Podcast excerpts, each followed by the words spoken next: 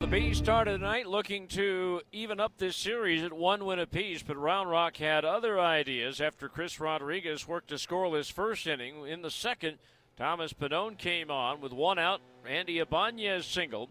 Yohel Pozo followed with a base hit to left to put runners at first and second. Carl Chester bounced into a 6 4 force out at second, leaving runners at first and third and two down for Charles LeBlanc. Driven into right center field and deep. Schebler going back, still going back, and it's gone.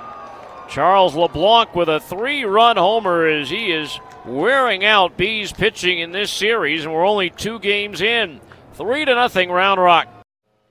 And then they expanded the lead by one run in the third with one out, bases empty for Leody Taveras. There's a pitch launched into left field. Adell shading his eyes with his glove. It's not going to matter. It's up on the berm. Home run, Leody Taveras, his third of the year, and it's now four to nothing. Round Rock. Bees would get one run back in the bottom of the third. An unearned run as Jake Gatewood singled to left.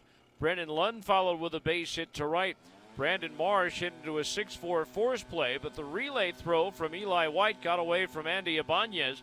They gave the error on the throw, but it looked like it was a missed catch on the part of Ibanez. Either way, Jake Gatewood able to come around and score, and that made it a 4 to 1 ball game. But the Express got that run back in the fourth with good baseball. Andy Ibanez doubled.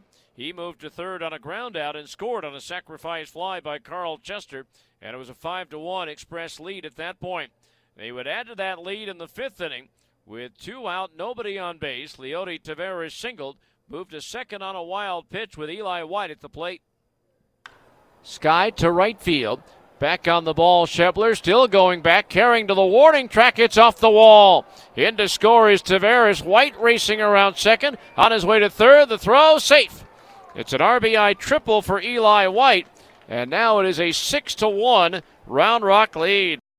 Again, the Bees would get that run back in the bottom of the fifth with one out. Brennon Lund singled to left, and with two out, came home on a Max Stassi double off the wall in right center field. That made it a six to two ball game, but that's when the bats would go quiet. The Bees did not score over the last four innings of the game, and Round Rock would add two more. A solo homer by Yohel Pozo in the sixth, and an RBI double by Charles LeBlanc in the eighth. LeBlanc now with seven runs batted in in the first two games of this series as Round Rock wins at eight to two.